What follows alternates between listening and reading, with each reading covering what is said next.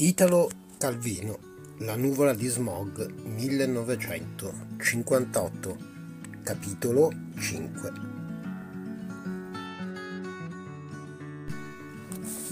La purificazione era un quindicinale e aveva per sottotitolo Dell'aria dal fumo, dalle esalazioni chimiche e dai prodotti della combustione era l'organo delle pauci, ente per la purificazione dell'atmosfera urbana dei centri industriali. Le Pauci era collegato con associazioni consorelle d'altre nazioni che mandavano i loro bollettini e i loro opuscoli. Spesso si tenevano dei congressi internazionali, soprattutto sul grave problema dello smog. Io non mi ero mai occupato di questioni del genere, ma sapevo che fare un giornale d'argomento specializzato non è difficile come sembra. Si seguono le riviste straniere, si traducono certi articoli. Con quelle e con un abbonamento a un'agenzia di ritagli un notiziario è presto messo insieme. Poi ci sono quei due o tre collaboratori tecnici che non mancano mai di mandare il loro articoletto lente da parte sua, per poco che funzioni, qualche comunicato qualche ordine del giorno da comporre in eretto ce l'ha sempre. E c'è l'inserzionista che prega di pubblicare come articolo la descrizione di un qualche suo nuovo brevetto. Quando poi c'è un congresso, gli si può dedicare almeno un numero intero, da cima a fondo e ancora avanzano un certo numero di relazioni e resoconti che puoi continuare a smaltire nei numeri successivi quando hai tre o quattro colonne che non sai come riempire. L'articolo di fondo spettava di regola al presidente, ma l'ingegner Cordà, sempre molto occupato, era consigliere delegato di una serie di industrie e all'ente poteva dedicare solo i ritagli di tempo cominciò a incaricarmi di stenderlo io su concetti che mi illustrò con energia e chiarezza. Gli avrei sottoposto il mio elaborato al suo ritorno. Viaggiava spesso Cordà, perché i suoi stabilimenti erano sparsi un po' in tutto il paese, ma tra tante attività la, presenza, la presidenza delle Pauci, puramente onorifica, era quella, mi disse, che gli dava più soddisfazione perché, spiegò, è una battaglia per motivi ideali. Io, invece, di motivi ideali non ne avevo né volevo averne. Volevo solo fargli un articolo come piaceva a lui, per conservare quel posto né migliore né peggiore di un altro e continuare quella vita né migliore né peggiore di tutte le altre vite possibili. Le tesi di Cordale conoscevo se tutti seguissero il nostro esempio, la purezza atmosferica sarebbe già e le sue formule preferite. Noi non siamo utopisti, sia ben chiaro, siamo persone pratiche, le quali... E avrei scritto come voleva lui, parola per parola. E che altro dovevo scrivere? Quel che pensavo io di testa mia? Un bell'articolo ne sarebbe venuto fuori, ve l'assicuro, una bella visione ottimista d'un mondo funzionale e produttivo. Ma mi bastava capovolgere il mio stato d'animo, cosa che non m'era difficile perché era come un accanirmi contro me stesso per ottenere lo slancio necessario un articolo di fondo ispirato dal presidente. Siamo alla soglia ormai della soluzione dei problemi delle scorie volatili, scrivevo soluzione che tanto più affretterà il suo sicuro compimento. E già vedevo la faccia compiaciuta dell'ingegnere. Quanto, più, quanto più al sempre fattivo impulso dato alla tecnica dall'iniziativa privata verrà incontro l'illuminata comprensione.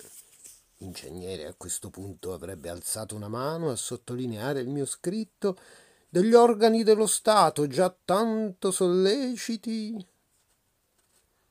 lessi forte questo pezzo al dottor Avandero.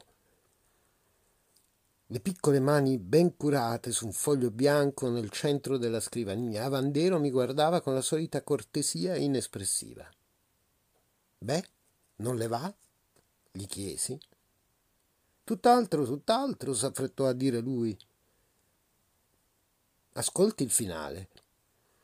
Contro le più catastrofiche profezie civiltà, sulla civiltà industriale noi riaffermiamo che non vi sarà né d'altronde in effetti v'è mai stata contraddizione tra un'economia in libera, naturale espansione e l'igiene necessaria all'organismo umano, Ogni tanto guardava Vandero, ma lui non alzava gli occhi dal foglio bianco.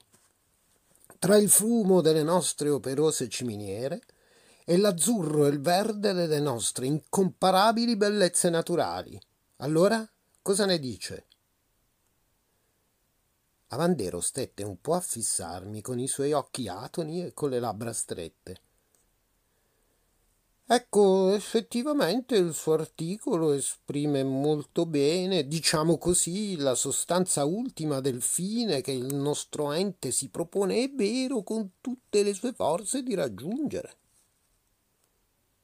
Mmm, bofonchiai.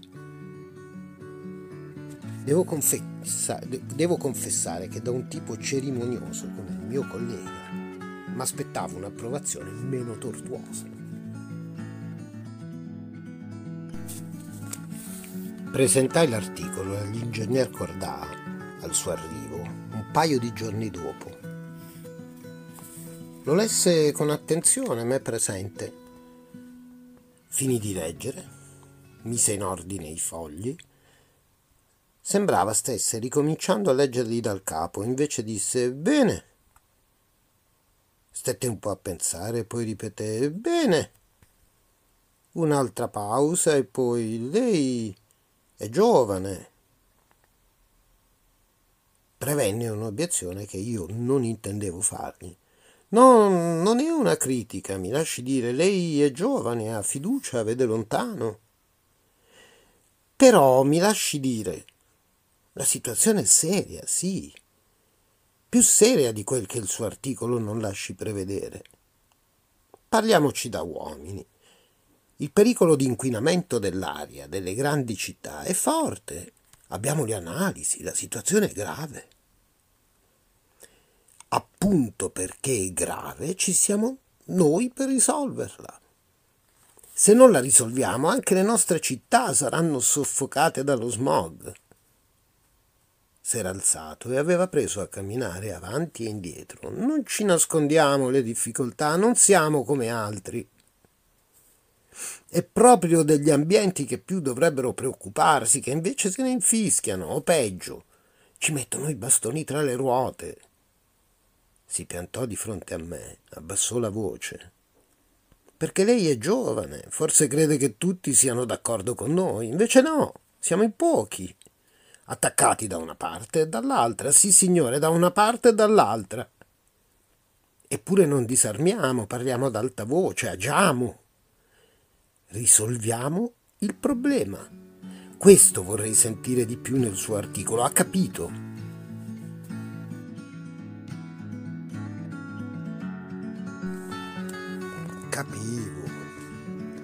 Capivo anche che non avremmo potuto capirci mai.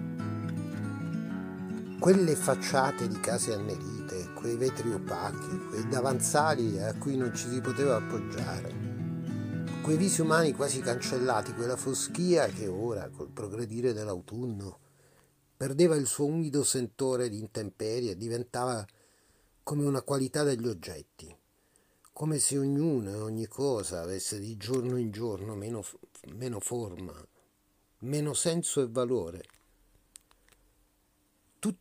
tutto quel che per me era sostanza d'una miseria generale, per gli uomini come lui doveva essere segno di ricchezza, supremazia e potenza, e insieme di pericolo, distruzione e tragedia, un modo per sentirsi investiti e star lì sospesi, d'una grandezza eroica.